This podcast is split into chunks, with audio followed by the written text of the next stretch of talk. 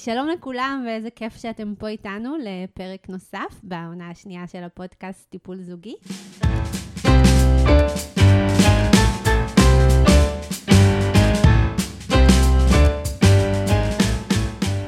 היום אני מארחת את אה, דוקטור דניאלה מזור בקליניקה המהממת שלה בחיפה.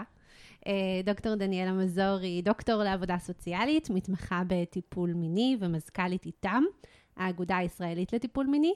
מומחית לטיפול מיני באנשים עם מוגבלויות, ביחידים ובזוגות, ומרצה במוסדות להשכלה גבוהה, ויושבת ראש התוכנית לטיפול וייעוץ מיני לאנשים עם מוגבלות של מרכז לאורך הדרך באוניברסיטת חיפה. זה כיף שאת כאן איתנו. דניאלה, אה, אני רק אה, רוצה לומר שאם אתם מאזינים לנו ליד ילדים, זה הזמן לעבור לאוזניות. ואם uh, משהו בשיחה שלנו על סקס וזוגיות גורם לכם להרגשת אי נוחות, אני ממש ממליצה לשים לב לתחושות שעולות לנו בגוף, ואם משהו לא נעים מתעורר, אז לעצור ולקחת הפסקה. אנחנו מאוד רוצות לתת ערך, אבל uh, לא על חשבון ה-well-being שלכם. אז דניאלה, תודה שאת כאן איתנו. מה שלומך? בסדר, בסדר. תודה רבה על ההזמנה, זה כבוד. כבוד הוא לי. אה, יש כל כך הרבה נושאים שהייתי רוצה לדבר איתך עליהם, אבל אני חושבת רגע על ההבדל בין הזוגות שמגיעים אליי לייעוץ זוגי, והזוגות שמגיעים אלייך לטיפול מיני. אה, כי כשזוגות מגיעים אליי, אז בדרך כלל סקס ומיניות זה אחד הנושאים שלוקח זמן להגיע אליהם. אה, אנחנו עובדים הרבה על לבנות אמון, צריך לפתור הרבה דברים שלפני, לפני שמגיעים לזה בכלל, אה, כי רוב הזוגות שמגיעים אליי נמצאים במצב שלילי מאוד, ויש דברים דחופים יותר לפתור עד שמגיעים לנושא המיניות. ואצלך, זוגות אה, נכון. מגיעים מראש נכון. לדבר על מיניות, שזה נושא אולי הכי רגיש ומורכב ופגיע שיש. נכון. עוד, אני עוד אוסיף שכבר בשיחת הטלפון הראשונה, כשאחד מבני הזוג מתקשרים, כבר אנחנו מדברים על הנושא של סקס, שזה אחד הנושאים שאנחנו לא היינו רוצים לפתוח בכל, בכל שיחה. אני עוד אוסיף קוריוז, שכשאני חוזרת לאחד המטופלים שמתקשרים אליי, אני ישר שואלת, אתה במקום, כמו שאתה הנחית עכשיו את ההורים, תשימו אוזניות, אני ישר שואלת, אפשר לדבר? זאת דניאלה מהטיפול המיני, אתה יכול כרגע לענות? ואז לפעמים אומרים לי, לא, לא עכשיו וזה. כי כבר על השיחה הראשונה בעצם יש איזושהי חשיפה ש... שהיא מאוד מאוד אינטימית, מאוד לא, מאוד לא טבעית, mm-hmm. אוקיי? ומנגד, אפשר להגיד שזה גם מאפשר להם אה, לדבר על נושא שנחשב לטאבו בצורה שהיא הרבה יותר אה, טבעית. כן. כי זה אחד הנושאים שכרגע מעסיקים ופוגעים באיכות חיים שלהם. נכון. אז uh, אני אוהבת להשתמש בהומור הרבה פעמים, אני נכון. חושבת שזו דרך טובה לשבור את הקרח. אני תמיד אומרת, כן, אני רוצה לשמוע פרטים, אבל לא את כל הפרטים, נכון. יש דברים שאתם נכון. צריכים להשאיר לעצמכם. Uh, אבל זה באמת uh, משהו שונה, כי כשבאים לטיפול מיני, אז נכון. מראש uh, באים עם ה... הנחה שאנחנו נדבר על זה. לגמרי, לגמרי, אבל לפעמים גם אנשים באים ומתיישבים ואומרים, טוב, אני רוצה להגיד לך, יש לי בעיית זקפה, ואני, רגע, רגע, שנייה, איך קוראים לך, איפה אתה עובד, בואו בוא נתחיל. כן. למה קפצנו למיטה ישר? כן. ואז הוא צוחק, וככה, כמו שאת אומרת, שוברים כן. קצת את הקרח. ואז, ואז מתחילים לדבר באופן הרבה יותר אינטימי, בנעים, נכון. בבטוח. ואני יכולה להגיד שגם לפעמים באינטק הראשון, כלומר, גם בפגישה הראשונה, הנושא של סקס לא עולה. Mm-hmm. כי באמת אנחנו רוצים גם לבנות את האמון, נכון. וגם אנחנו רוצים גם קצת יותר להכיר, שהבן אדם ידע מי יושב מולו, ושאפשר באמת לשתף בפרטים כל כך אישיים. ממש. בפרטיים עבורו. אז זה מאוד מאוד מאוד משתנה, וכמוך אני גם מנסה לשדר איזושהי תחושה שזה בסדר. כן. שזה מותאם, אוקיי? כן, שאתם בעצם אלה שמובילים ולא... אני כן. לא זאת שאפלוש לאזורים שאתם לא רוצים אה, לדבר עליהם. יש איזושהי נוחות ללא ספק, הם כן. שואלים אם זה בסדר לשאול, לספר לי או לשאול כן. אותי. Uh, לפעמים יש גם מטופלים שמתעניינים בחיים שלי, בחיים, mm. אם אני נשואה, אם יש לי ילדים, כן. מה זה אומר שאני סקסולוגית, למה בכלל הלכתי ללמוד סקסולוגיה. כן, יש איזושהי לפעמים חדירה לפרטיות שלי וניסיון אולי, כנראה mm-hmm. מהמקומות שלהם, להרגיש קצת יותר בנוח ובגובה העיניים. נכון. אני חושבת שאולי אולי אני טועה, אבל אני חושבת שאני רואה, מזהה בך משהו שאולי בי, אה, שאנחנו מדברות על הנושא הזה, לא בגלל שאנחנו כאלה חופשיות עם המיניות שלנו, אלא דווקא אפילו להפך, בגלל שאנחנו רוצות הבנה עמוקה, ו- נכון. ולנרמל את המקומות האלה, ו- ולהבין יותר טוב, ולעזור לאנשים להבין את עצמם יותר טוב. נכון, אז אני חושבת נכון. ש... את יודעת, זה מאוד מעניין, כשהלכתי ללמוד טיפול מיני, שזה היה אי שם ב-2008, באוניברסיטת בר אילן, התראיינתי שם אה, מול ראש התוכנית, וישר הוא שאל אותי, עכשיו, התכוננתי בדרך, מה אני עונה לו? אם הוא ישאל אותי שאלה כזאת, והוא שאל, למה אני רוצה ללמוד טיפול מיני? כלומר, שאלה הכי בסיסית, ואני לא בטוחה שהייתה לי תשובה. אז אמרתי לו, כי אני מאוד חופשייה בתחום, ואני אוהבת לדבר על זה, ואני מדברת על זה עם חברות. ומה שהיה, שזה מאוד מעניין, אני מקווה שגם העמקתי, כי בסופו של דבר התקבלתי לתוכנית, אז כנראה היה לי גם תשובה קצת שכן. יותר חכמה מ... אני אוהבת לדבר על זה. אבל מה שהיה מאוד מעניין, את יודעת, כשלומדים טיפול מיני, ביומיים הראשונים, עוד לפני שגולשים לתכנים של הקורס, יש סדנת סער, שזה בעצם יומיים שברצף את צופה בסרטים, את עושה כל מיני תרגולים, מהמם, כדי לנרמל, כדי לבדוק את העמדות האישיות שלך בנושא של מיניות. מהמם. והייתה שם קבוצה מאוד מאוד מיוחדת, נבחרת של אה, מטפלים, 13 אנשים, שכולם הגדירו את עצמם כאנשים מאוד פתוחים, שבאים ללמוד טיפול מיני. ואז נורא הופתעתי, גם מהם וגם מעצמי, כשבעצם גיליתי כמה אני באה עם סטריאוטיפים, כמה שאני באה עם דעות משלי, וכמה שעדיין יש לי מלא הבניות חברתיות לגבי תפקידים גבריים, בנשיים, של מה זה סקס ומה זה לא סקס. פתאום הבנתי שאני חייבת עם עצמי לעבור דרך. עוד לפני שאני פוגשת אדם נוסף ומנסה לעשות איתו דרך, אני כמטפלת חייבת עכשיו לבדוק את עצמי, איפה יש לי את החסמים, איפה משהו שם עדיין לא פתור, ורק אז אני אוכל להיות הרבה יותר נקייה ו... מהמם. ו... במקצועית עבור אדם אחר. מעניין. מאוד. אה, וזה גם, אני חושבת שגם אני בתור מטפלת, אני, אני עובדת על עצמי וגם אה. הולכת לטיפולים בעצמי, כי אנחנו צריכים קודם כל אה, לעבוד על עצמנו, אז זה ממש אה, יפה ש, שהזכרת את זה. אה, הנושא שאנחנו רוצות לדבר עליו היום, הוא בעצם משהו שקורה לרוב הזוגות. פער בין התשוקה המינית בעצם. מהמם. ואני uh, מצאתי מחקר שמראה שמדובר על כך שמעל 80% מהזוגות ימצאו את עצמם בדינמיקה שבה אחד רוצה יותר סקס והשני פחות סקס. אה, מה האחוזים? כמה אמרו במחקר? עברו מעל אה, 80 אחוז. מעל 80 אחוז, אוקיי. מה עם ה-20 אחוז? מהניסיון שלך? את- פוגשת את זה. אני, כבר אז אני כבר פוגשת את ה-80 אחוז, שמבחינתי זה 100 אחוז. כן. אני לא יודעת מי זה ה-20 אחוז, אולי אה, יש כאן איזשהו תת-דיווח, או כן. אני חושבת שהאחוזים הם טיפה יותר גבוהים. מהמם. לא רוצה לדכא כאן את השומעים, אבל עדיין אני חושבת שהנושא הזה של פערים, וזה לא רק פערים בחשק, זה גם העדפות מיניות ו- ותסריטים מיניים, שכל כל אחד מבני הזוג מגיע איתו למפגש מיני, ובכלל חשיבה על מה זה מיניות, מה זה משחק מקדים, אם יש Mhm. כזה דבר, המון המון המון מושגים, או פערים בהגדרה של אינטימיות. נכון. תשאלי, תקבלי 100% שם השוני. נכון, נכון. אז אי, אי התאמה מינית היא בעצם דבר מאוד נפוץ, אנחנו רוצות נכון. לנרמל את זה, אנחנו רוצות לדבר על זה.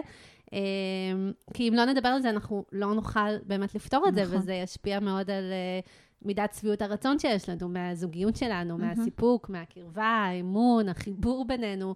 כלומר, אני חושבת שזה משפיע עלינו מחוץ למיטה, ולא רק בתוכה. אה, ואני רוצה שנדבר על התופעה הזאת והדפוס הזה אה, מהמם. לעומק. אז בעצם, אם אנחנו נרצה רגע לתאר את הדפוס הזה, וניצמד רגע לסטריאוטיפים, למרות שזה ממש לא כן. חייב מהמם. להיות ככה, אבל רק לשם השיחה, לנ- לנוחות מהמם. שלנו. נדבר על זה שלרוב אנחנו נראה גבר שירגיש שהוא מבקש סקס, אה, ואישה שתרגיש שמופעל עליה לחץ אה, מהמם. לעשות סקס יותר ממה שהיא רוצה. נכון? כן. זה בעצם המעגל הזה. אה, והוא רוצה סקס, והתגובה שלה היא, אה, אוי, נו, שוב זה מתחיל. אה, ושוב, אנחנו קצת סטריאוטיפיות כאן, יכול להיות מצבים כן, שהאישה דווקא יכול להיות הפוך ללא יותר. ספק, נכון. אה, אבל זה רק לצורך, לצורך הדוגמה, אנחנו הולכות על הדפוס הנפוץ אה, יותר. נכון. אז ב- בואי נדבר רגע על, על הגבר, אוקיי? בואי ננסה להבין את הדינמיקה הזאת, באמת במטרה לעזור כן. למאזינות ומאזינים שאולי נמצאים גם בדפוס הזה. אז נגיד שהוא מבקש סקס, מה, מה, איך זה מהצד שלו? איך את היית מתארת את זה? תראי, זה נורא מעניין, כי לפעמים אותם גברים פונים לטיפול בשביל בנות הזוג שלהם. הם באים ואומרים, יש לה בעיה, ושוב, לצורך הדוגמה, אני הולכת על גברים, ואומרת שנגיד נשים שיש להם בעיה בחשק, או יש לנו בעיה בחשק, או יש לי בעיה בחשק. ואז אני ישר באיזשהו מקום גם מתקנת את, ה, את המושג, ואני אומרת, יש לכם פערים בחשק, ולא לך בעיה או לה בעיה. יש כאן איזשהו פער שנוצר ביניכם.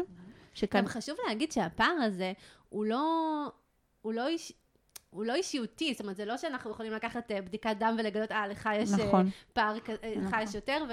זאת אומרת, אם האנשים האלה ייפרדו ויהיו עם בני זוג אחרים, התפקיד שלהם יכול להתחלף. נכון? יכול להיות, אנחנו נכון. יכולים להיות, אני עכשיו יכולה לרצות פחות סקס במערכת יחסים, כי אני מישהו שרוצה יותר, אבל נכון. להיות אחרי זה במערכת יחסים עם מישהו ש... שרוצה פחות ממני, ואז אני אהיה זאת שרוצה יותר. נכון, נכון. זה, לא- באמת, כן. זה לא משהו שגם נמצא ב-DNA, אבל כן. כן. במצבים שאחד מבני הזוג מדווח על ירידה חדה בחשק, או, או בכלל היעדר חשק, אז כן רצוי לפנות אותם גם לבדיקות הורמונליות, כן. נגיד גברים, לראות שהכול בסדר, ו...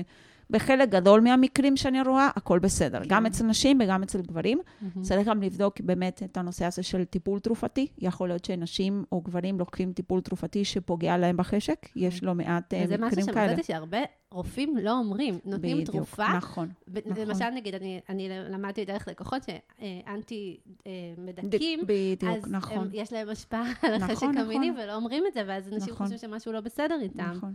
ואז זה מאוד, מאוד מעניין, כי אז את אומרת, רגע, זו הסיבה שבגללה אני לוקח את הטיפול התרופתי שפוגע בחשק, או זה הטיפול התרופתי עצמו שפוגע לי בחשק? ואז, אם גם ככה החיים שלו לא בשיא, ועכשיו גם יש לי פגיעה בחשק, אז זה עוד יותר עלול להחמיר mm-hmm. את המצב. אבל באמת, בהתייחס לשאלה הקודמת שלך, שהיא מאוד מאוד מעניינת לגבי הפערים בחשק, אז קודם כל, אני כבר בשיחה הראשונה, אני מנרמלת, אני אומרת שזה מאוד נפוץ, mm-hmm. ואנחנו ננסה להבין ביחד בתהליך הזוגי, אני תמיד ממליצה לבוא ביחד כשיש עניין של חשק, לא תמיד זה קורה, אבל אנחנו ננסה לבדוק איך נוצרה הבעיה, ממתי היא נמצאת ולמה היא נשמרת. Mm-hmm. כי לרוב, כמו שאת אמרת, אלייך מגיעים ב crisis או בסיטואציות, כן. במיוחד השנה הזאת של הקורונה, mm-hmm. במצבים מאוד קיצוניים, אנחנו נראה שמגיעים במצב קיצוני סביב המיניות, אבל יש מתחת או ליד הרבה מאוד סיבות שקשורות בתקשורת ובמחסור באינטימיות, בזמן איכות משותף. נכון. בריחוק מאוד מאוד אני גדול. אני חושבת שגם את, את מזכירה פה משהו מאוד מעניין, כי אני חושבת שהרבה פעמים אנחנו מדברים על זה שנשים צריכות להרגיש חיבור וקרבה כדי לרצות סקס, כן. וגברים, הדרך שלהם אה, להשיג את החיבור ואת הקרבה זה סקס. אז גבר נכון. שמבקש סקס הוא לא בהכרח רק, רוצ... הרבה פעמים נשים אומרות, כן. אתה רוצה אותי רק בשביל הגוף שלי, נכון. רק בשביל זה אני טובה, אבל בעצם זה לא, הוא רוצה את הקרבה, הוא רוצה להרגיש חיבור אלייך, הוא רוצה להרגיש קרוב, ואין לו דרך אחרת נכון. אה, לבקש את זה או, או ליצור את זה. אז... היה, היה פעם איזושהי אנקדוטה מטיפול לא מזמן, שהיה שיחה מאוד מאוד דומה בין בני הזוג, היה להם ריב, והוא ניסה להתקרב אליה, והיא אמרה, כל מה שמעניין אותך כרגע זה, זה לגעת, שנקיים יחסי מין. ואז הוא הסתכל עליה, זה היה רגע סופר חזק, הוא מסתכל ואומר, אני רציתי להרגיש אותך. Mm-hmm. ו, והוא בעצם ביטא את זה דרך, ה, דרך הגוף. את יודעת, mm-hmm. כי אנשים מבטאים דרך הגוף רגשות, הם אומרים משהו תוך כדי שהם נוגעים, והוא אמר, אני רציתי להרגיש אותך. והיא פירשה את הקרבה שלו כאינטרס אישי.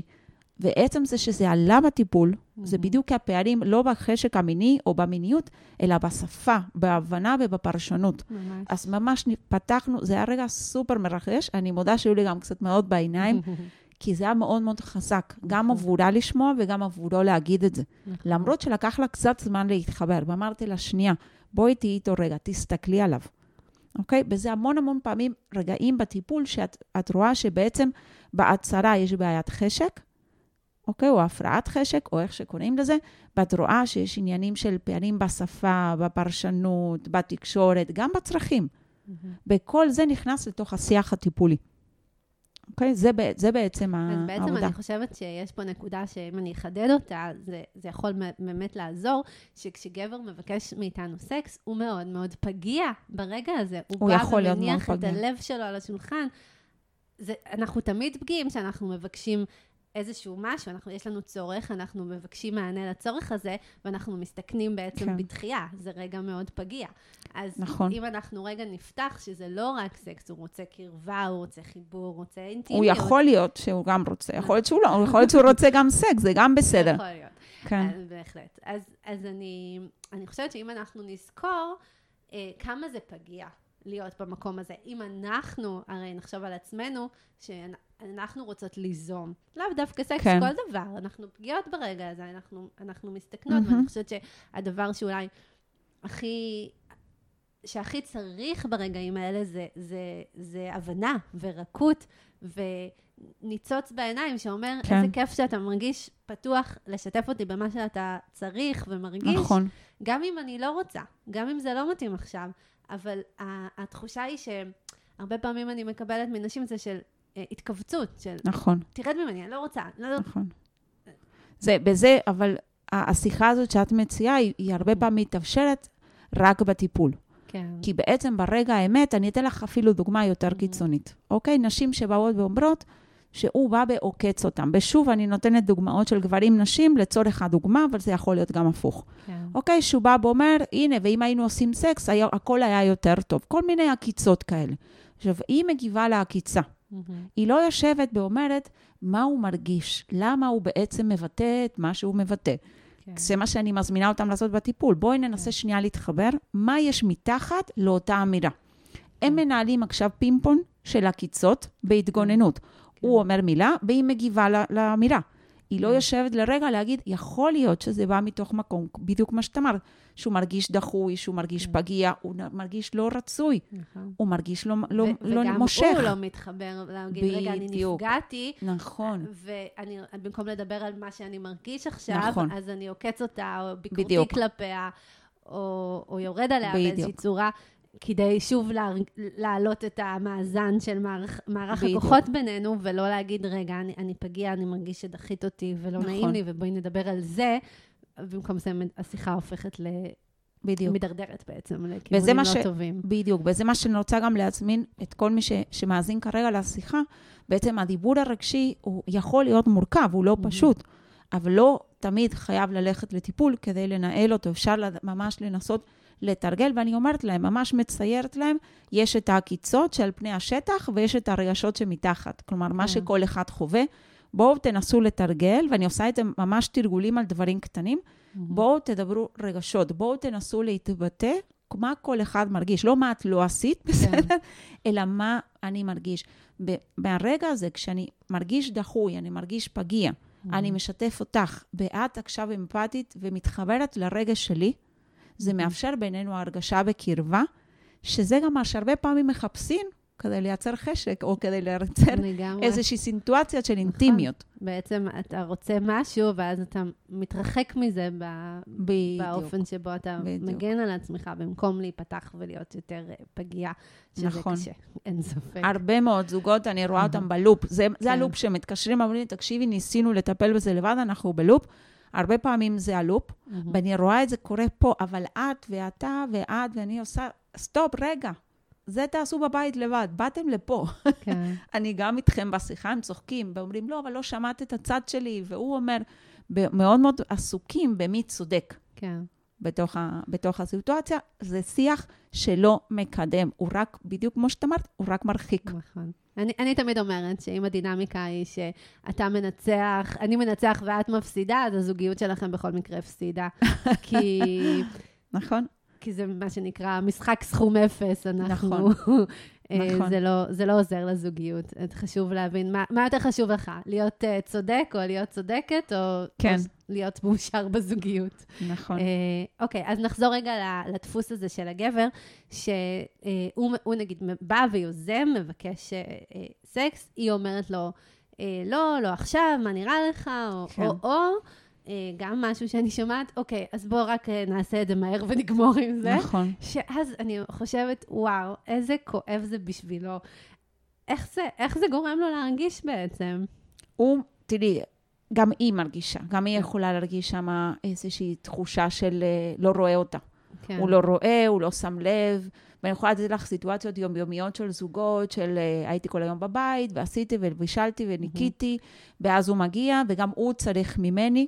כן. אוקיי? ואז היא ישר נכנסת למקום הזה שהוא לא ראה אותי, במקום ל... כן. והרבה פעמים שומעת נשים שאומרות, אם רק היית בא, לוקח את הילדים, שוטף כלים, מבשל, כן. כל מיני דברים כאלה, אם רק הייתי מרגישה שאתה רואה אותי, סביר להניח שהייתי יכולה להתחבר אליך הרבה יותר פשטות. נכון. ואז הוא הולך הביתה עם שיעורי בד לעשות כלים. ואני אומרת, לא, זה טיפה יותר מורכב, אבל בואו, זו התחלה למשהו. זה גם אה, מאוד... כן, אבל, אבל זה לא בדיוק יפתור. כן. אבל כי בעצם מתחת לכלים יש את אותי. עכשיו, כן. בחזרה לגבר, התחושה הזאת של, ה... של לבוא ולהתקרב ולנסות ולרכבש דחייה. אז אני עוצרת שנייה רגע ואני אומרת, בואו נדבר על חיזור. כן. אוקיי? ממש, אני, אני אומרת להם, זה זוגיות בשלושה שלבים, ואני מדברת על השלב השותפים, שלב הזוג, בשלב המאהבים. מה זאת אומרת? אם אני באה אליכם הביתה, אני שואלת ככה, זוגות הנבהלים, אם אני באה בנושא תצפית, מה אני רואה? אני רואה שותפים, אני רואה זוג, או שאני רואה lovers, כאילו, מאהבים. ואני אומרת להם, אני לא סופר נני, אל תדאגו. ואז הם שואלים מה זה אומר, ושותפים זה שני אנשים שמנהלים זוגיות, ביחד בית. כאילו סינדרום אה, שותפים לדירה, כן, אני קוראת לזה. כן, סוג של, כן, פה ושם, אתה רוצה לשתות, כן. כאילו כן יש איזושהי ראייה אחת לשנייה, כן. אבל הן מחוות של רומנטיקה, וקרבה, והתייחסות, וחיזור, אין, אין את כל זה, נשארים שם. כן. שבעצם כבר בשלב של הזוגיות יש, את רואה קצת איזשהו משהו שיותר מאפיין זוגות, שזה באמת הנושא הזה של חיזור, של תקשורת רגשית יותר אינטימית, כן. עוד לא מינית. בשלב שלישי זה כבר שוברים להיות mm. uh, מאהבים, כלומר, lovers. כן. ואז אני שואלת את אותו בחור, אתה מנסה עכשיו להפוך, לעבור לשלב שלישי. מה קרה לשלב שני? כלומר, האם הייתה או איזושהי קרבה זוגית, איזושהי תקשורת זוגית? Mm-hmm.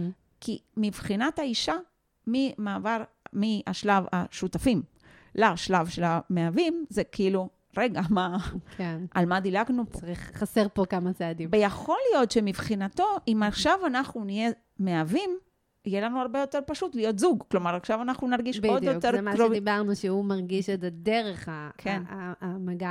אז אני חושבת שאיך הוא מרגיש ברגע הזה שאומרים לו, או שדוחים אותו לגמרי, או שאומרים לו, טוב, בוא נעשה את זה רק מהר ונגמור עם זה, ש...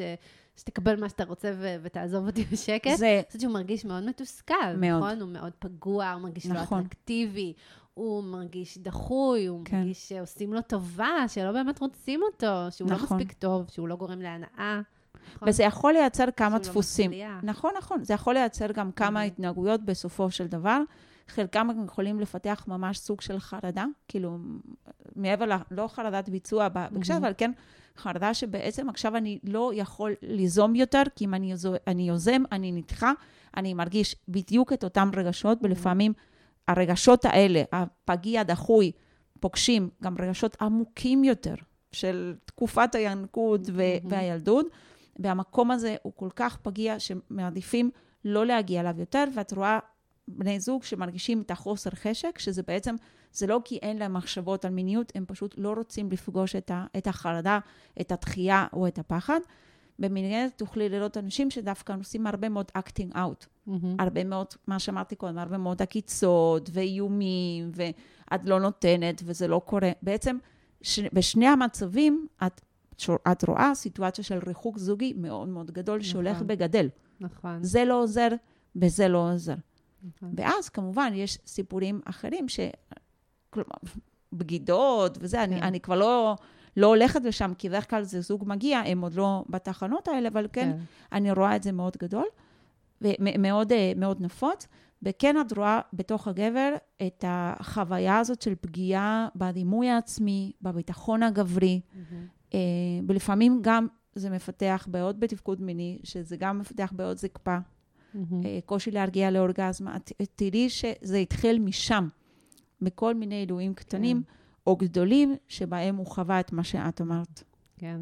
שגם בעצם אני חושבת על זה שהרבה פעמים החברה, זאת אומרת, אם אנחנו נדבר על הבניות חברתיות שאנחנו עוברים, אז בשביל גברים, סקס ומיניות זה משהו מאוד טבעי ובריא וחלק מהחיים, ו- ואז הוא בא ו- ו- ומקבל uh, מין סתירה בפרצוף, כי עבורנו הרבה פעמים זה לא רק זה. Mm-hmm. והוא מבקש משהו שמבחינתו, uh, אנחנו בזוגיות, ו- ואני בעלך ואת אשתי, ואנחנו אוהבים אחד את השני, ו- ואני בסך הכל מבקש משהו מאוד טבעי, משהו שאמור להיות מאוד חלק אה, כן. בריא בכל מערכת יחסים. והרבה פעמים גם, גם מהמקום הזה אה, נוצר הפער. ואני חושבת שהתסכול שלו אה, הורג לה בעצם את הליבידו ואת החשק המיני אפילו עוד יותר. מחקר זה- גם, כן, מה ההת- ההתנהגויות שלו, כן. כמו שאמרנו, זה בעצם גם יותר מרחיקות מאשר מקרבות. כן. וכשאני מדברת עם זוגות על הנושא של, של חיזור, זה תמיד מייצר משהו מאוד מאוד יפה, כי הם בעצם מתחילים להיזכר על החיזור הראשוני, התקופה שבה הם הרגישו שהם צריכים להשקיע ולתת, וכל מיני מחוות, ואז איך זה הלך ודעך במשך השנים, אם כי הפכנו לזוג קבוע, ועכשיו אין צורך, כי את שלי ואתה שלי, אה, או כי יש ילדים ואין זמן. ואז שאני מחזירה קצת את השפה הזאת של החיזור והחיבור והרומנטיקה, ואני באמת, לפעמים אפילו יורדת לפרטים מאוד מאוד קונקרטיים של בואו נקבע במהלך השבוע הזה, אם כבר ציינתם שיש פער בין המקום שהייתם רוצים להיות בו לבין החשיבות מבחינתכם שאתם נותנים לנושא של זוגיות, אז בואו נקבע משהו אחד שאפשר כן לעשות, ואת רואה שזה מתחיל לייצר איזושהי, איזושהי, איזשהו מרחק. כאילו, יש איזשהו פער, יש איזשהו ריחוק, ואת מתחילה לבנות ביניהם גשר, ביחד נכון. איתם. ולפעמים זה על ידי דברים נורא נורא קטנים, הרגלים פשוטים, מהמם. שאת מנסה לעבוד איתם על זה שהם ישנו אותם. לדוגמה, אם עכשיו אני נמרחת מול הטלוויזיה, מהמם. כי זה בטבעי, כי זה מה שנוח, בואי נראה מה עוד את יכולה לעשות חוץ מלהימרח, אוקיי? או להימרח ביחד, או לעבור לחדר שינה, לאו דווקא כדי לקיים יחסי מין, אלא כן. כדי להיות קצת ביחד. נכון. לאט לאט להתחיל לייצר הרגלים נוספים, או ללכת נגד הרגלים הקיימים, כדי להתחיל ליצור את הגשר הזה. ש... נכון. זה גם ממש יפה מה שאמרת, להחזיר אותם להתחלה, כי בהתחלה בטח היה הרבה ריגוש, ו...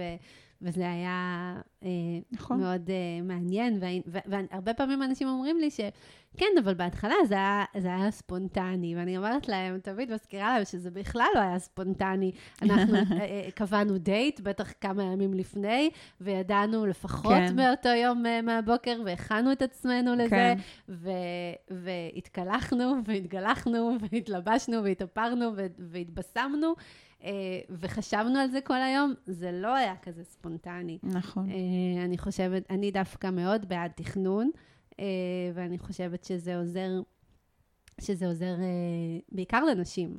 מה, מה את חושבת על זה? ש... תראי, גם הנושא הזה של ספונטניות וגם הנושא הזה של גברים, אמרת מקודם גם זיבה טבעי, או אצל גברים יש יותר חשק, הרבה מאוד מתוך אותם דברים הם גם חלק מהבניות חברתיות שהן לא נכון. סתם קיימות בנו. המחקר שלי, הדוקטורט, הוא על הבניה חברתית של המיניות אצל נשים, מהמם. עם וללא מוגבלות.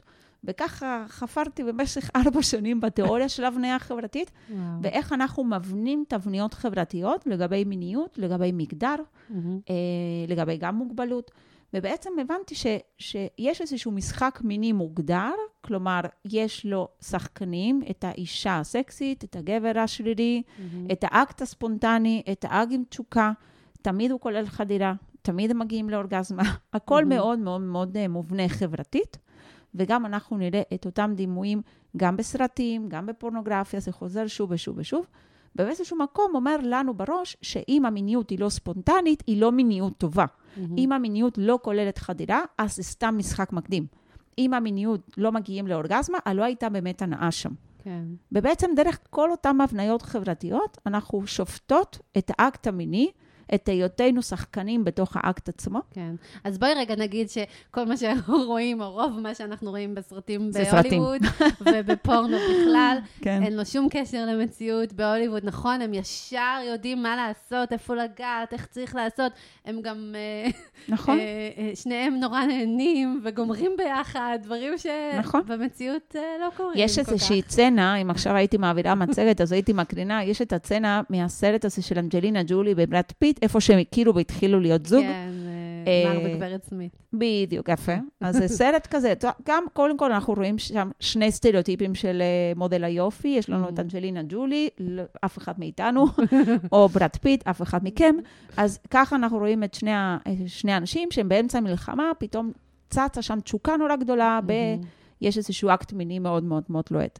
אז נכון, אנחנו רואים ואומרים זה סרט, אבל אם אנחנו רואים זה שם, ואז רואים פרסומת, ואז רואים עוד סרט, הסרט הופך להיות גם חלק מההבניה החברתית לגמרי. שלנו לגבי תפקידנו בסקס, Mhm. לגבי מה זה סקס בכלל. ויש לי כזה איזשהו משפט שאני אומרת לזוגות שמגיעים, זה סקס לא שווה חדירה, הנאה לא שווה אורגזמה, נכון. אוקיי? וחשק לא שווה זקפה. כי לפעמים יש זקפה, אה, לפעמים יש זקפה ללא חשק, לפעמים יש חשק ללא זקפה, לפעמים יש הנאה מינית מאוד גדולה ולא מגיעים לאורגזמה. אוקיי? נכון. אז כאילו כל מיני דברים שאת מנסה להבנות בצורה אחרת, לא שאת מביאה את ההבניות שלך, את מנסה שהם יתחילו לחקור את עצמם, את המיניות הזוגית, את המיניות האישית מהמם. ואת המפגש שלהם. נכון. אני גם חושבת שאם דיברנו על הבניות חברתיות, יש, תגידי לי, מה את חושבת? שיש עול קצת יותר כבד על הגבר. הוא המון. אמור לדעת נכון. מה מענג אותי, למרות שכל אישה שונה, וגם נכון. אני שונה מכל דקה ודקה, נכון? בדיוק, את שונה מעצמך, נכון, נכון. ואם אני לא נכון, אתקשר לו, עכשיו זה נעים לי, עכשיו זה כבר לא נעים לי, נכון, אז אין לו שום דרך לדעת את זה, נכון. ואנחנו מפעילים על גברים המון לחץ במקום נכון. הזה של להיות האביר שיודע מה, מה נכון. אמור לעשות לי את זה, כשהרבה פעמים אני לא יודעת את זה בעצמי, שהרבה נשים לא חוקרות את עצמן ויודעות מהמם, מה עושה להן טוב. נכון. את אמרת מקודם, בתחילת השיחה שלנו, לגבי השימוש בהומור, אז אחד הדברים שאני אומרת לגבי ההבניה החברתית של, אה, של גברים בגבריות, זה שכאילו גברים הם סיר על הגז, ומתי שאת רוצה הוא מוכן. הוא שם, הוא מחכה לך. כן, וההבניה הזאת הגדולה, שכאילו, אני תמיד אמור לרצות סקס. כן. אני מכירה את האנלוגיה עם אה, מיקרו ו- וגז, ש- שגברים מתחממים מהר כמו במיקרו, ואישה היא כמו פינג'אן, שזה לוקח... יפה. האמת, לא שמעתי את זה.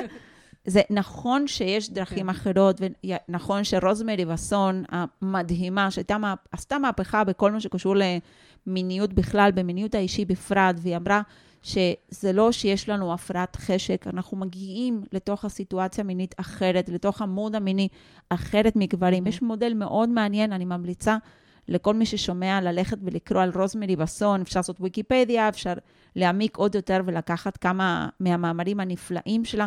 היא בעצם נרמלה את העובדה שנשים הן יותר סיר על הגז וגברים במיקרו. כן. לרוב זה יכול להיות אחרת, אבל בעצם בתוך אותן הבניות חברתיות מצופה מהגבר תמיד לדעת, תמיד לרצות, תמיד להיות מוכן. מהמם. והמקום הזה הרבה פעמים מכניס אותם לחרדות מאוד גדולות. נכון. כי לפעמים אני לא מוכן, לפעמים אני לא רוצה. ולא רק זה, לפעמים אני גם נפגע. ואם אותו גבר, כשהוא היה בן שלוש, הוא בכה, ואבא הגיע, או האמא, ואמרו לו, אל תבכה כמו ילדה, והוא בעצם הבין שהרגישות שלו מסמלת עבורו ילדה, שהילדה מסמלת עבורו חולשה, מהמם. הוא בעצם לא ירצה בגיל בוגר, ונותנת דוגמה, אבל זה, אפשר להעמיק על זה עוד שעות רבות, בעצם הוא יכחיש או לא ירצה להתמודד עם הרגש הכל כך קשה הזה, כי זה בעצם מתפרש כחולשה. והקונפליקט הזה, המדובר והלא מדובר, מגיע אליי לחדר. לפעמים בתוך הדינמיקה הזוגית, ולפעמים לבד. נכון. או זה- הוא מתבטא בסימפטום מיני, כמו בעד זקפה, כמו ירידה בחשק, כמו אי הגעה לאורגזמה. אנחנו נראה את הסימפטום ואנחנו ננסה להבין בדיוק את אותם מנגנונים, את אותן הבניות, את אותו מחסור בחינוך מיני, כל מה שהביא את הגבר או את האישה לתוך הסיטואציה עצמה. ואז את הזוג, כמובן.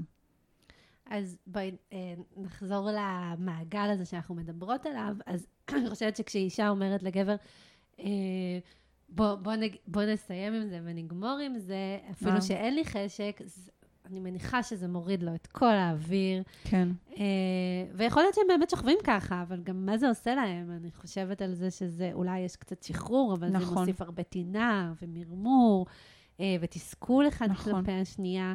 אז בואי ננסה לחשוב מה היא מרגישה, מה, מה התפקיד שלה בתוך המעגל הזה. תראי, כי היא גם מרגישה ששום דבר שהיא עושה לא מספיק טוב. נכון. נכון, נתתי לו סקס, מה עוד הוא רוצה ממני? נכון. אז מה שאני עושה, עוד מההתחלה של, ה, של העבודה הזוגית שלנו, אז לפעמים נותנת להם טבלה, לפעמים נותנת להם עוגה, לפעמים נותנת להם לכתוב, שידרגו תחומי החיים שלהם ב-1 עד 10, במה יותר חשוב, ואם זה עוגה זה מאוד מאוד יפה, כי העוגה ממש את יכולה לראות עד כמה נגיד תחום התעסוקה תופס נפח מאוד גדול. מהמם. ואז את תראי, מן הסתם זה זוגות שמגיעים לטיפול, שהתחום המיני נמצא אי שם 1-2, או בעוגה, את תראי נפח מינימלי, אם בכלל הוא נכנס לעוגה. לפעמים, יש זוגות שאומרים בגלוי, זה אפילו לא נכנס לי לעוגה, כי אין לי אחוזים לתת לו, וואו. אוקיי? זאת אומרת שבחוויה, הרבה פעמים, לצורך העניין האישה, אבל יכול להיות גם אצל הגבר, יש איזושהי תחושה שזה עוד משימת חיים. עוד משהו שאני חייב לעשות כדי למלא את החובות האחרות. כן. וזה נכנס לא תחת התחומים שמזינים אותי באנרגיה כדי למלא את שאר, כאילו, כן. את החובות, אלא כעוד חובה נוספת. שזה נורא, כי זה, זה קשה. מראה כמה אנחנו התרחקנו ממשהו בדיוק. שהוא חלק מאוד טבעי, זאת אומרת, האבולוציה כן. דאגה ש... נכון. שנרצה לעשות את זה, אבל עדיין מאוד התרחקנו. נכון? אם אני אקח אותך ואני אגיד לך, בואי תספרי לי, את אוהבת חברות, נכון? נניח שסיפרת לי שחיי חברה זה בשבילך משהו מאוד מאוד חשוב, ואז אני אומרת לך, אוקיי, משימה לשבוע, את רוצה, בואי תקבעי שיחה עם איזה חברה, יציאה לפאב או לספסל ברחוב, כי יש קורונה, אבל בואי תעשי את זה. ואת מהמם. תגידי לי, דניאלה, אין לי כוח, אני עבדתי, אני ככה, כאילו אני מטילה עלייך עוד איזו משימה, או תבואי ותגידי לי, גם אם אני יודעת שזה קשה, אני יודעת שזה יעשה לי טוב, ואני אחזור אחרת אחר כך. כלומר, גם אם כרגע זה נתפס כמטלה, את יכולה לראות שאותה מטלה, היא מזינה אותך באנרגיה. כן. במקום הזה אני לוקחת אותו כהגבלה לתחום המיני, ואני שואלת את אותה אישה, האם עצם הבקשה לסקס, או הצורך בסקס, או ההסתכלות על העוגה ולראות שהסקס לא נמצא שם, זה בגלל שהיא תופסת את זה כאיזושהי עוד מטלה. והיא אומרת, אני לא יכולה, ברוב המקרים, אני לא יכולה לשאת עוד משהו שצריכים ממני. אני לא יכולה, ולפעמים אפילו במונחים פיזיים, כולם דורשים משהו מהגוף שלי. תחשבי על אימא אחרי לידה, אימא שמניקה, אימא שכל הזמן פיזית, הילדים תופסים בכלל אותה. להיות אימא, זה- להיות. בפוזיציה שכל הזמן רוצים ממך אימא משהו. בסגר, בכלל. וילדים קטנים בלי גן. אז ממש, זה כאילו עוד מישהו שרוצה משהו מהגוף שלי. כן. והיא לא מבינה שהמשהו הזה, הוא בעצם בא לתת לה, הוא לא בא לתת לו. ואז את מתחילה לבדוק את המקומות האלה, ועד כמה היא יכולה לראות את ההנאה המינית. כדבר שהוא טוב בשבילה. שגם זה חלק מההבניה החברתית, נכון? שסקס זה משהו שגבר לוקח ואישה נכון, נותנת. מלא בדיחות ו- על זה יש. כן, נכון. ו- והיא... גם, גם איך שזה, איך שלרוב זוגות עושים סקס, זה כזה שהגבר ברגע שהוא מגיע לאורגזמה, הסקס די נגמר, נכון? למרות שרוב הנשים זו לא מגיעות הבניה לאורגזמה דרך... חברתית אה, קלאסית, בדיוק. אה, או תשאלי חברות, נו, מה היה, שכבתם? יגידו, עשיתם את זה? אז אני אגיד לך, לא. למה? כי לא הייתה שם חדירה. בדיוק. כלומר, כל הדבר הזה, שהוא בעצם זה נהיה הפניה... מרוץ לאורגזמה. ו- וסקס זה רק חדירה, וזה כן. לא יכול להיות שום דבר אחר חוץ מזה. אה, ו- ושוב, צריך להזכיר שרוב הנשים לא גומרות מ- מחדירה, נכון. ושסקס הוא הרבה מעבר לזה. זאת אומרת, זה, בדיוק. זה ו- לא כזה משנה לנו כמה זמן כן. אתם מחזיקים מעמד, או אה. אה, תוך כמה זמן יש פליטה, זה, זה לא מה שמעניין אותנו. נכון. ואז אני שואלת, בגלל זה אני כן. שואלת את אותה אישה בדיוק את השאלה הזאת. אני באה ואני אומרת, מה יכול להפוך את המשימה למשהו שייתן לך? כלומר, משהו שאת גם רוצה בשביל עצמך. כן. את לא עכשיו עושה את זה בשבילו. כי אם התפיסה היא, אני עושה את זה עכשיו בשבילך, אז באמת זה נכנס תחת הקטגוריות. עשיתי שיעורי בית, ניקיתי, עשיתי כלים, עשינו סקס, כלומר, סיימתי עם אביב של היום, אני יכולה כן. לישון, כאילו, הכל טוב. כן. עכשיו, יכול להיות שיש סיטואציות אצל זוגות שזה ככה, וזה בסדר, וזה לא מפריע להם. אני לא נכנסת ואומרת, לא, מצב כזה זה פתולוגי. כן, הכל ברור. טוב, אבל אם זה רק ככה, ואם בתפיסה שלה היא עושה סקס כדי שהוא יניח לה, או היא עושה סקס כמו שהיא עשתה שיעורי בית, כדי שהמורה לא כן. תכעס על הילד, אז כדי שהוא לא יכעס עליה, ובעצם כל השיח הזה של לגבי ההנאה מינית, או, או הנאה אישית, לא קיים, אז כן, יכולה להיות כאן בעיה, שבסופו של דבר תופיע כהפרעת חשק. היא לא תרצה, נכון, כי היא לא תרצה עוד משימות. נכון. והשאלה על ההנאה עצמית, או השאלה, אוקיי, בואי נהפוך את הדייט הזה, או את המשימה, לאטרקטיבית עבורך גם.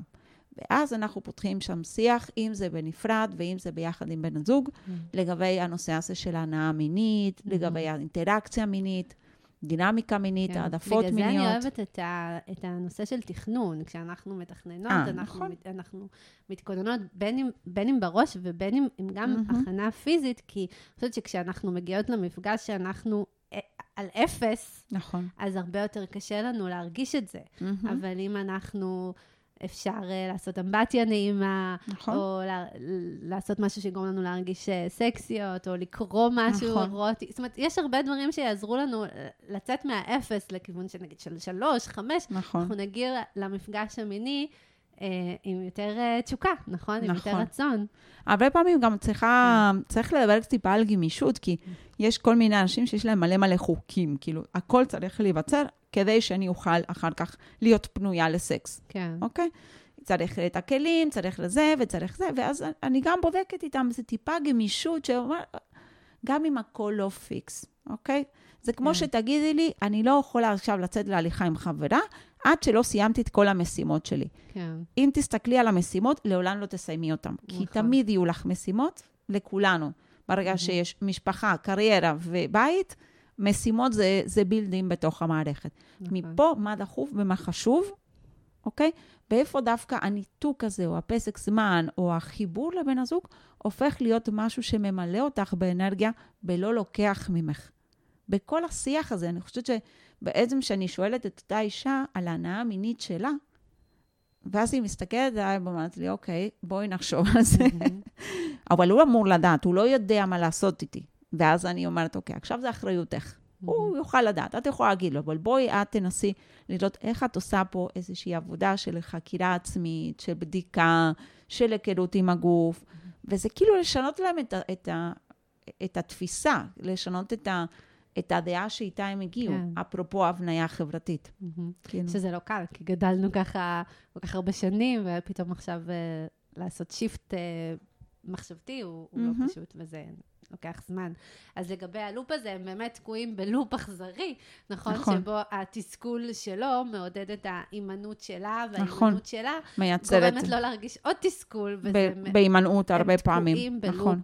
מאוד נכון. אכזרי, ו- ובואי נגיד האמת שבמצבים כאלה, מי שבסופו של דבר אה, אה, מכתיב את תדירות יחסי המין, זה. מי שהוא בתשוקה הנמוכה, נכון? מי שרוצה נכון, פחות. נכון. אה, ואז הוא גם במקום, הוא או היא במקום לא, לא טוב, כי זה לא טבעי להם, לא, זה לא קל להם אה, נכון. לרצות וליזום ולבקש. אה, וזה גם משהו שמצריך הרבה, הרבה עבודה, נכון? ללא ספק. אני אגיד לך שכל התהליך של העבודה הזוגית, הזוגית מינית, לפחות ככה אני עובדת, זה מין מהמם. ריקוד מאוד מעניין, מהמם. שמשלב בתוכו גם עבודה אה, פסיכודינמית, כלומר, מהמם. את כן מנסה לבדוק דברים מאוד מאוד עמוקים שם בנפש, אצלה ואצלו, וגם בדינמיקה הזוגית, כאילו, מהמם. פצעי ילדות, בחירות, המון המון דברים יותר עמוקים, וגם עבודה של תרגול בכאן ועכשיו, דברים קטנים, כמו שאמרת, לפעמים אני שולחת אותם איזה שיעורי בית, כן. של, היה זוג שנתתי להם את העוגה, הם כתבו, ואז הוא אמר, זהו, הפחתתי בשעות עבודה. אמרתי, אוקיי. וואו, יפה. זה היה נורא מהיר, ואמרתי לו, איך זה קרה? אז הוא אמר, זה נורא, זה, זה כאב לי לראות את זה. כלומר, mm-hmm. היא מהמם. כל הזמן הייתה אומרת שאני לא נמצא מספיק בבית. אני ידעתי עד שבאתי, אנחנו דיברנו על זה, הבנתי מה זה עושה לי.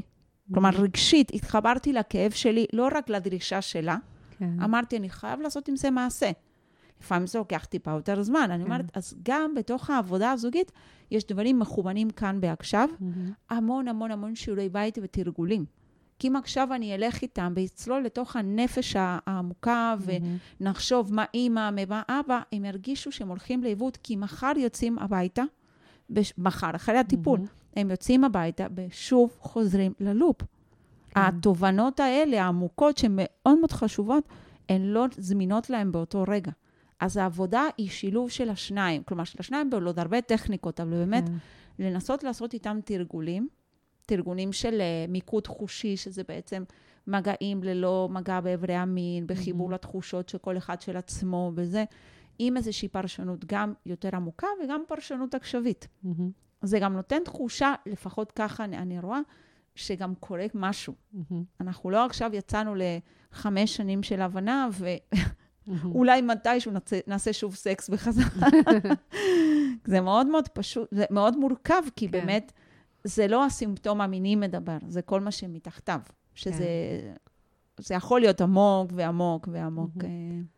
אה, אז, אז בעצם בואי רגע רק נרגיע את, ה- את מי שמאזין לנו, ואני חושבת שלופים אה, ותקיעות אה, ו, ומעגלים שליליים כאלה או אחרים, כן. רגשיים, מיניים, כל מיני, הם חלק מכל מערכת יחסים, כולנו בטח. נעבור אותם מפעם לפעם, אבל אה, בואי ננסה לה, איך, איך אה, נעזור לאנשים לצאת מזה. אני חושבת שבהתחלה כל אחד רואה כמה הוא רק פגוע, נכון. ולא חושב על, ה, על הצד השני, כן. ורואה כמה זה לא הוגן כלפיו, וכמה הוא מרגיש לא נעים, כמה נכון. הבן זוג השני לא מכבד אותו, אה, ובעצם המטרה שלי בטיפול, אני מניחה שגם שלך, זה לנסות לגרום לכל אחד מהצדדים לראות את החלק שלו, את האחריות שלו. נכון, כי- נכון. שנינו בעצם אשמים, במרכאות, במקום שהגענו אליו, מהמם. נכון? זה לא רק מישהו נכון. אחד. הזיהוי של רגשות, מהמם. אני חושבת שזה, יש, אני חושבת שהקלף המפתח פה הוא תקשורת. תקשורת שלפעמים יש צורך באיש נוסף שיעזר לך לתקשר, כן. ולפעמים זה לבוא ולהגיד, אנחנו ננסה ביחד לנהל את התקשורת שלנו, להק... לקדם את התקשורת שלנו, לדבר גם על הנושא הזה של זה מיניות. חשוב, כי צריך לעשות מעין זום אאוט, נכון. לראות בכלל את הדפוס, לראות, נכון, אוקיי, איך זה מתחיל, מי עושה מה, מה התפקיד נכון. של כל אחד מאיתנו, נכון. ואז אנחנו יכולים קצת להתרחק ולקבל פרספקטיבה ולנסות לראות נכון. אה, מה אנחנו בעצם יכולים לעשות אחרת. נכון, נכון. נכון. וזה בדרך כלל הלופ הזה שדיברנו קודם, שבגללו הם מגיעים לטיפול. אבל באמת הנושא הזה של תקשורת, אני חושבת שלכולנו יש את הארגז כלים הזה בתוכנו. לפעמים אנחנו צריכים להדק אותו, לפעמים צריכים לרכוש כל מיני אה, כלי עבודה חדשים, אבל הארגז הזה הוא קיים.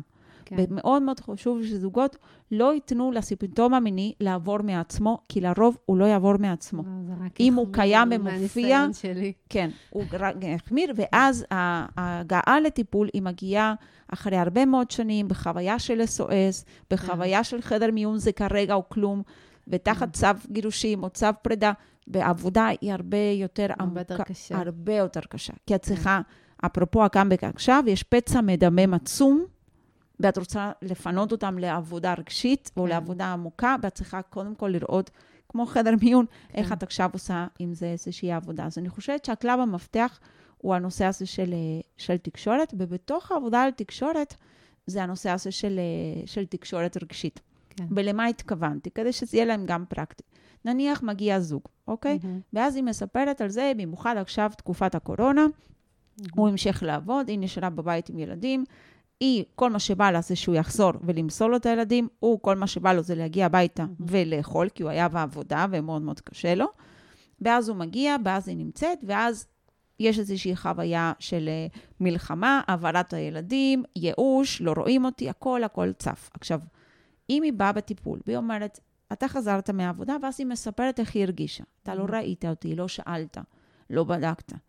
ואז הוא ישר בא אליי ואומר לי, דניאלה, אני רוצה להגיד לך את הצד שלי. ואז הוא אומר לי, אני חזרתי מהעבודה, טה, טה, טה, טה, טה. הוא פספס להתחבר ולנסות להבין מה עבר עליה. הוא היה כן. כל כך עסוק בלהגיב לה, שהוא לא זיהה את הרגש שלה, הוא לא היה אמפתי לרגש שלה. היא חווה בדידות מאוד גדולה, לא רק ששיתפה, גם אף אחד לא מקשיב למה שהיא משתפת, והוא מרגיש צורך להתגונן. היא פגועה והוא בהתגוננות. אין פה כן. תקשורת. כן. ואז אני אומרת לו, רגע, רגע, אני אשמע את הצד שלך, הכל טוב. עכשיו, שנייה, בוא תעצור רגע, תנסה לשים את זה בצד לדקה, ותסתכל עליה. מה לדעתך היא מרגישה? באיך אתה מרגיש שאתה חווה דברים דומים לשלה? איך אתה Mhm. מגיב לזה? כלומר, אני מנסה לחבר אותו לרגש. זה מאוד קשה, כי הרבה פעמים מגיע, היא מרגישה בודדה, אבל את, היא לא, לא סיפרה לך, ש... אני עושה rewind, מהמם. אני מתרגלת איתם בטיפול את מה שאני רוצה שיעשו בבית. וזה משהו שמאוד מאוד עוזר ללופ המיני. כן. הזיהוי הרגשי הזה, העצירה, אני אומרת, תקשורת בשלושה שלבים. לדבר, להבין, ואז, כלומר, סליחה, להקשיב, מהמם. להבין, ואז להגיב. כן. אני שמעתי אותך, אני הבנתי, ואז אני מגיבה. כן. בדרך כלל אני שומעת ומגיבה, בלי שבתיים. האמת שגם בדפוס זה די קל, כי הצעדים הם די צפויים, נכון? אם אנחנו תקועים באיזשהו דפוס, אנחנו יודעים לצפות מה הוא נכון. יגיד ומה אני אעשה, ואנחנו- נכון. וקל אה, לשבור את זה. מצד שני, קל מאוד גם לחזור לדינמיקה הישנה. מאוד. נכון? אנחנו יכולים לשבת בקליניקה ולהסביר ולעשות את התרגילים, ואז כן. לחזור אחרי שבוע ו- ושום דבר לא קרה, הם חזרו שוב לדינמיקה, נכון?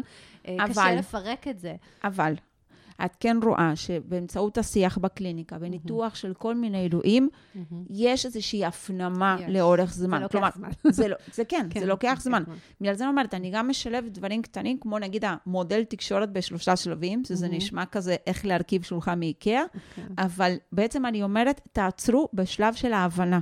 אם לא הבנתם את השני, אל תגיבו. נכון. תבדקו הבנה, תבדקו מה הצרכים, ואז, עכשיו את אמרת לי שאת עצובה. אני מניחה שאת יודעת, שאני יודעת מה את צריכה, ואז אני מגיבה לעת. במקום כן. שהבנתי, כאילו ששאלתי אותך, למה את עצובה, למה זה קשור. עכשיו תגידי לי, אני עצובה? אני חושבת שזה קשור אליי. כן. אז אני ישר מתגוננת, אוקיי? בההבנה הזאת, השלב שתיים של הרכבת אה, תקשורת של השולחן באיקאה, הוא בעצם שלב שהוא מהותי לתקשורת, הוא חשוב, ואני צוחקת איתם ומתרגלים איתם, ואני מראה להם איפה הם נופלים, ואני מבקשת לתרגל בבית. נכון. אז לוקח אבל זמן. אז מה שקורה בבית לפעמים, אה, תגידי לי איך זה מהניסיון שלך, אבל מהניסיון שלי, אז התנגדויות אחרות עולות. אה, כן. פתאום היא יוזמת סקס, אבל זה רק בגלל ששרון אמרה לה, היא לא באמת רוצה. ואז אני אומרת, נכון. אבל עבדנו כל כך קשה כדי להגיע לפה, זה מה שרצית, איך אתה עכשיו... נכון, נכון. נכון. מקודם, גם אמרת מקודם איך האישה מרגישה, ובאמת הרבה פעמים נשים אומרות, כשיש איזושהי התקדמות, אבל היא רחוקה ב, בתפיסה של הצד השני, היא רחוקה מאיפה שהם היו רוצים להיות, אז נשים מרגישות ששום דבר לא מוערך. בגלל שלא קורה את מה שאתה מצפה לו, אז אתה לא רואה שעכשיו אני מוכנה להיות בעירום לידך. אתה לא רואה שאני הייתי הרבה יותר קרובה אליך שבוע. כאילו, נכון. גם, פתאום הוא שוכח איך זה מרגיש להיות זה הרודף, ואיך זה כואב שדוחים אותנו, נכון, נכון. ושאומרים לנו לא. אז, אה, צריך, צריך באמת לה, להזכיר את זה, נכון. ושכל צעד קטן בכיוון הנכון, הוא בכיוון הנכון למה נכון. שאתם רוצים. אז, אה, אני מאוד מאוד מאמינה בעבודה. אני חושבת Mm. שזה משהו שאני אני מחזיקה אותו בתוכי. אני מאמינה שאפשר לעשות דברים. אני רואה אצל אנשים שמשהו Mm-hmm. קורה כשהתקשורת המינית נוצרת ביניהם, והיא פתוחה והיא אחרת.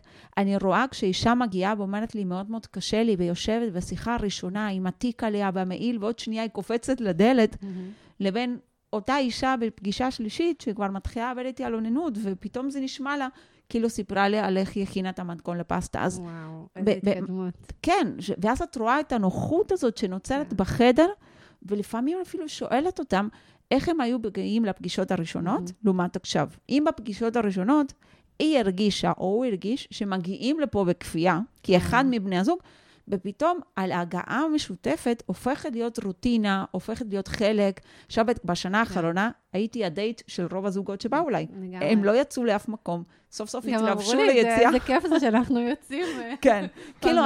בדיוק, אז זה הפך להיות כזה, איזה משהו אטרקטיבי, אבל אני מדייקת שם ואומרת, כמו שהייתם באים בהתחלה, או אחד מהם הרגיש שהם לא פה מרצונם, אלא. על תקן מלווים או תומכים, ביום החוויה היא של עבודה זוגית והגעה זוגית, עצם השינוי הזה, זה שינוי שאת רוצה לראות אותו אחר כך, גם ביחס ליחסי המין. זה לא כי הוא מבקש ממני, אני רואה בזה את החשיבות. אני באה לטיפול כי, כי זה מחבר בינינו. נכון. אני, אני רוצה קיום של מגעים כלשהם, כי זה מחבר בינינו. את מבינה את ההקבלה? כן. אז, אז, אז זה בעצם כל הזמן להזכיר להם שאתם רוצים אותו דבר. אתם רוצים להרגיש קרובים, אתם רוצים להרגיש נכון. חיבור, פשוט האופן שכל אחד נכון. ניגש לזה הוא אחר. אז בואו נדבר על זה, ובואו אה, אה, נשתף יותר, ובואו נבין יותר. מהמם. אה, עוד דבר שאני אוהבת לעשות זה ליצור אה, אויב משותף בעצם. זה לא, זה לא אנחנו אחד נגד השנייה, אלא הדפוס הזה הוא האויב שלנו, נכון. אז בואו נזהה אותו ביחד, ובואו נלמד אה, לעשות את הדברים כן. שלמדנו אחרת, כשאנחנו מזהים אותו. אה, יש לך עוד רעיונות? אני עושה את זה, זה מצחיק, כי אני כן. עושה את זה מאוד ויזואלי. אה, טוב, המאזינים לא רואים עכשיו, אבל בספה יש שתי כריות גדולות. ולפעמים הכרית יושבת בין האנשים. כאילו, אנשים מתיישבים, זוג מגיע, ואז את רואה כל מיני אה, דפוסי חשיבה, אה, חשיבה, ישיבה מאוד מעניינים. ולפעמים הכרית יושבת ביניהם. וזה מבחינה סימבולית, מבחינתי, הרבה פעמים החוויה של המיניות. כלומר, המיניות נמצאת כרגע בינינו, במפרידה בינינו. כן. כשבעצם וואו, יפה. אנחנו יכולים עכשיו לשבת אחד ליד השנייה מול הכרית. ואני אומרת להם, תביאו את הכרית, שימו אותה מולכם. בואו עכשיו נצפה על זה ביחד. כלומר, המיניות היא משותפת, המיניות היא שלכם, ועכשיו אנחנו נעבוד ביחד למען ככה וככה וככה. אבל זה לא משהו שמפריד. Mm-hmm. כי בחוויה, ולפעמים הם אומרים את זה, שבחוויה, כל הנושא הזה של אם היה כאב, או אם היה הפרעת חשק, או אם היה בעיית זקפה, זה משהו שיצר ביניהם מרחק מאוד גדול, יותר משל הכרית לצערי. Mm-hmm. ועכשיו אנחנו רוצים לעבוד על זה של איך צופים בזה ביחד, ועובדים על זה ביחד. אני רוצה להוסיף לך גם עוד איזושהי נקודה מאוד מעניינת, Mm-hmm. שתמיד הייתי עובדת עליה בהדרכה בתקופת ההתמחות. העניין הזה שאת שואלת זוג שמגיע, מה יקרה אם עכשיו אני אה, מביאה פייה, או אני פייה, ואני פותרת לכם את הבעיה, והכול בסדר, נפתר, כאילו, איך החיים שלכם ייראו? מה כן. ישתנה? ואז אחד מהם יכול להגיד, יהיה מדהים, יהיה לנו שכל אה, מטורף, בלה בלה בלה בלה. אבל אז את מתחילה לזהות שיש פחד. יש מהמם. איזשהו פחד לפתור את הבעיה המינית. כי אם אנחנו פותרים את הבעיה המינית, מה זה אומר? פתרנו את הכאב, מה זה אומר לגבי החשק? מה, מה זה אומר מבחינת המיניות? Mm-hmm. לפעמים את חוששת שזה, שוב, זה יכול להיות דברים שמאוד מאוד עמוקים, הם חוששים שבעצם הקרבה המינית מאוד מאיימת. כי היכולת שלי עכשיו לראות את בת הזוג שלי גם כפרטנרית מינית, גם כאישה שנהנית מינית, גם כאישה עם צרכים מיניים, זה לא מעבר קל. גם אם אותו גבר תשאלי אותו, תגיד, זה החלום שלי? תעמיקי טיפה במהלך הטיפולים, ויכול להיות שהדמות הזאת, החיבור בין בת הזוג שאני אוהב ו- ושומר עליה ושומרת עליי, הופכת להיות גם האישה הסקסית שאני נמשך ונמשכת, זה לא כזה מעבר טבעי. Mm-hmm. אז גם על העבודה הזאת, את, את כן מנסה להעביר את אותם פחדים. כן. החיבור בין ה- בן או בת הזוג לבין האישה הסקסית, לבין בין ה... הקונפליקט, אה, בין מדונה, האובייקט. זונה, בדיוק. כן. המדונה, שזה, שוב, זה דברים שהם... קדשה וקדושה. זה יכול... כן, לרוב יש לב, זה בסיס אה, עוד אי שם בילדות, כן. הקשר עם אימא, הדמויות המטפלות. פרויד אה, דיבר על זה הרבה. ש... שהוא טיפל בגברים שלא רצו לשכב עם הנשים שלהם, שהם היו נכון. מבחינתם אה, אה, אימהות של הילדים, ומעין אה, בובות נכון. אה, באימא לא שוכבים עם והיה אימא. להם אהבות בדיוק. שאיתם הם כן הרגישו. כי עם אימא לא שוכבים. ובעצם ההבנה הזאת, הפחד הזה, את, את מנסה לזהות, את מנסה להביא אותו לשיח, כי זה בעצם איזשהו אה, משתנה מתערב שהוא לא מדובר, הוא ישפיע. כי הם לא באמת רוצים לפתור את הבעיה. הם כן. רוצים לפתור את הבעיה, אבל הם מאוד מאוד חרדים לפתור את הבעיה. כן. ואז אם אנחנו לא נעלה את זה, אנחנו לא נדבר על זה, זה בסופו של דבר הבעיה לא תיפתר, כי אין באמת אינטרס. יש פחד מאוד גדול. היו לי זוגות שמאוד מאוד פחדו מלהפוך למיניים. באו כדי להיות, אבל נורא, נורא פחדו. וזה המדהים, איך הצלחנו לתת לזה ביטוי, ושהוא יכל להגיד לה ויכלה להגיד לו, מה יקרה אם, ואיך אנחנו נשמור על הזוגיות שלנו. עדיין טובה, ועדיין נמשיך להיות חברים, כשאנחנו גם נמשכים מינית, כאילו, כן. זה, וואו. זה מאוד מאוד, אה, מאוד מעניין. ועוד פחד גם של, אה, ואני רוצה כן להגיד את זה למאזינים, אם במידה ויש מישהו שמתלבט אם כן או לא לפנות, זה שיש זוגות שהם הם מתארים את המערכת יחסים כמאוד טובה, כי הם חברים טובים, שותפים טובים, מבחינה מינית יש להם בעיות. ואז הם מאוד חוששים שאם הם ידברו, או הם יעשו עבודה, או יגיעו לטיפול מיני, כל מיני שדים עלולים להתעורר, וזה עלול להפריד ולפגוע. ואז הם אומרים את זה עוד משיחות הטלפון. תקשיבי, אנחנו, יש לנו זוגיות מאוד מאוד טובה, ואם אנחנו נבוא אלייך, אנחנו מפחדים לפגוע בזה. ופה אחריותנו כמטפלים, לשדר את הביטחון, לייצר את הסטינג, לשמור על הפחד, כלומר, לדבר את הפחד ולשמור עליהם בתוך המרחב הזה, שגם יעיזו לדבר על דברים שטיפה יותר קשים. כלומר, השדים האלה חיים איתם. זה שהם מושתקים, זה לא אומר שלא נמצאים. אבל אם הבסיס ביניהם הוא בסיס בטוח, הוא בסיס חזק, זה גם יאפשר שיח על מיניות, זה גם יאפשר את השיח על קונפליקטים באי הסכמות. זה זוגות שבדרך כלל לא אוהבים לריב, הם, כן. מפח, הם מפחדים. יש, לפעמים אני שואלת אותם, איזה רגשות אתם אה, מפחדים אה, להכניס לזוגיות? ואומרים, אכזבה, כעס, ויש איזשהו פחד מאוד גדול, ובטיפול יש, יש לפעמים אכזבה, יש לפעמים כעס, להיות במערכת יחסים, בדיוק. זה בהכרח אה, אבל להתמודד את עם תראי את רגשות. זה, את תראי את זה. בזוגות שהם מאוד מאוד חוששים לבוא לטיפול בגלל שהם מאוד מפחדים לקלקל את הדבר הטוב הזה. ואז איתם את עושה איזושהי עבודה כדי להסביר שזה לא, לא מקלקל, לייצר גם מרחב שיש בו גם שגם עכשיו קונפליקט אתם וגם מפסידים שוני. בעצם משהו. בדיוק. נכון. אתם מרוויחים משהו אחד ש... שאתם מפחדים ל... כן, אה, אה, שייפגע, נכון. אבל אתם עכשיו לא חיים ב- במלוא האותנטיות שלכם, נכון. או, או, או בזוגיות נכון. ה- ה- ה- כמו שהיא הייתה יכולה להיות, אה, בגלל שאתם שומרים על משהו אחד ומוותרים על מהמם. משהו אחר. אבל הפחד הזה, את יודעת שאני אני באה ואומרת, כרגע אנחנו לא במלחמה, טוב לנו. אז נכון, כל הנושא של אינטימיות מינית לא קיים, אבל יש פה שקט. ואז אני מחשבת, אם אני אלך לטיפול, אני עלולה לייצר כאן רעש, אני אפסיד את השקט ולא בטוח אני ארוויח משהו. כלומר, יושבים בתוך הספה ומחשבים מהלכים, אומרים, אולי עליף לא להתמודד עם זה. ואז כן. עוד שנה עוברת, ועוד שנה עוברת, ואז הם כבר מגיעים, שכמו שאת אומרת, הדבר הזה הוא קיים. כן. הוא כנראה שם קיים. הוא פשוט לא היה מדובר מתוך המקום הזה של הימנעות, או איזושהי חרדה מאוד מאוד גדולה, שמה שזה יעשה לנו בטיפול יכול לעשות כל כך טוב. לגמרי. אה, אה, אה, אגב, הסטטיסטיקה לגבי טיפול זוגי אומרת שזוגות מגיעים לטיפול שש שנים אחרי המשבר הראשון. זאת אומרת, כן. כבר בוואו, ממש באווירה שלילית. אה, יש סטטיסטיקה דומה לטיפול מיני, באים לא. לפני, או... אני לא יודעת, ואני כן יודעת שיש פער מאוד גדול בין אנשים שמתמודדים עם הפרעה בתפקוד מיני, לבין Mhm. אלה שמגיעים לטיפול. מהמם. וגם אם אנחנו באגודה הישראלית לטיפול מיני, באיתם, אנחנו עוסקים המון בהסברה, ועושים Mhm. כנסים, ועושים כנסים לקהל הרחב, כדי לנרמל ולהגיד, Mhm. אנחנו עוד פרופסיה טיפולית, כלומר, אנחנו לא איזה טאבו, אנחנו לא כן. איזה אגודה של אנשים מוזרים, אה, Mhm. ש...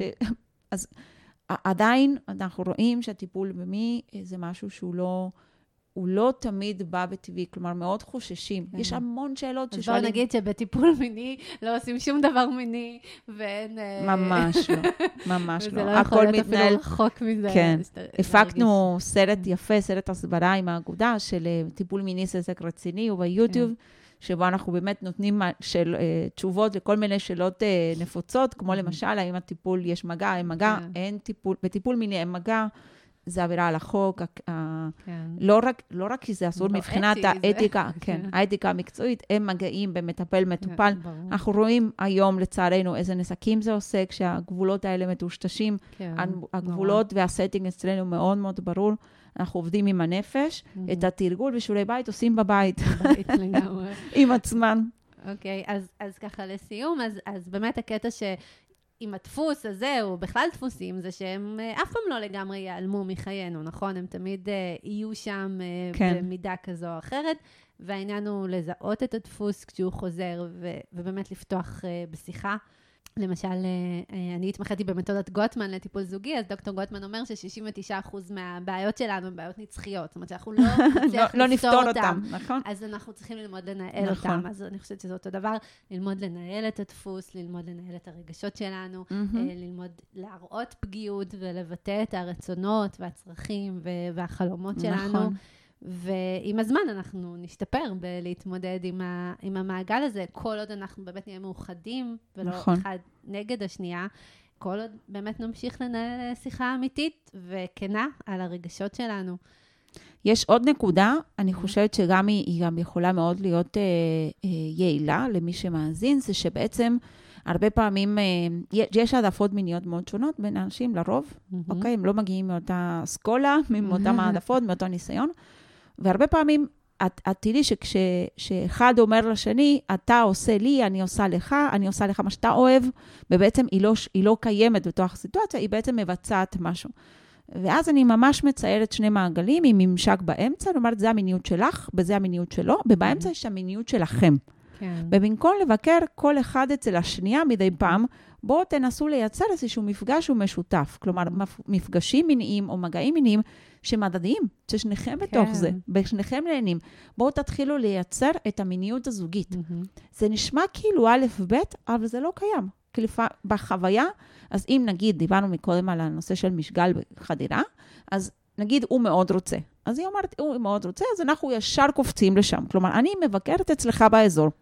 כן. את רוצה את כל המסאז'ים, אני באה אלך לעזור. כלומר, זה שלך וזה שלי. ואז אני מנסה לחבר בדיוק את האמצע. כן. ואני ממש מזמינה זוגות לצייר את המעגלים, לדבר כל אחד עצמו, ואז להגיד, אוקיי, מה לנו? ממש לייצר, להתחיל למלא את האזור המשותף, בתקווה שהוא גם הולך ויתרחב, מהמם. ולא איזשהו ממשק לא קיים. אז זה ממש כזה, אם היה לי אופ- אופציה, הייתי מציירת את זה, אבל מדהים. כן, אה, זה וואו, מאוד עוזר. אני מרגישה שאנחנו יכולות להמשיך עם השיחה הזאת אה, שעות על גבי שעות. אה, היה ממש ממש מעניין. אני אשים תודה. לינקים לאתר שלך ולעמוד אה, פייסבוק, אה, וכולם אה, מוזמנים.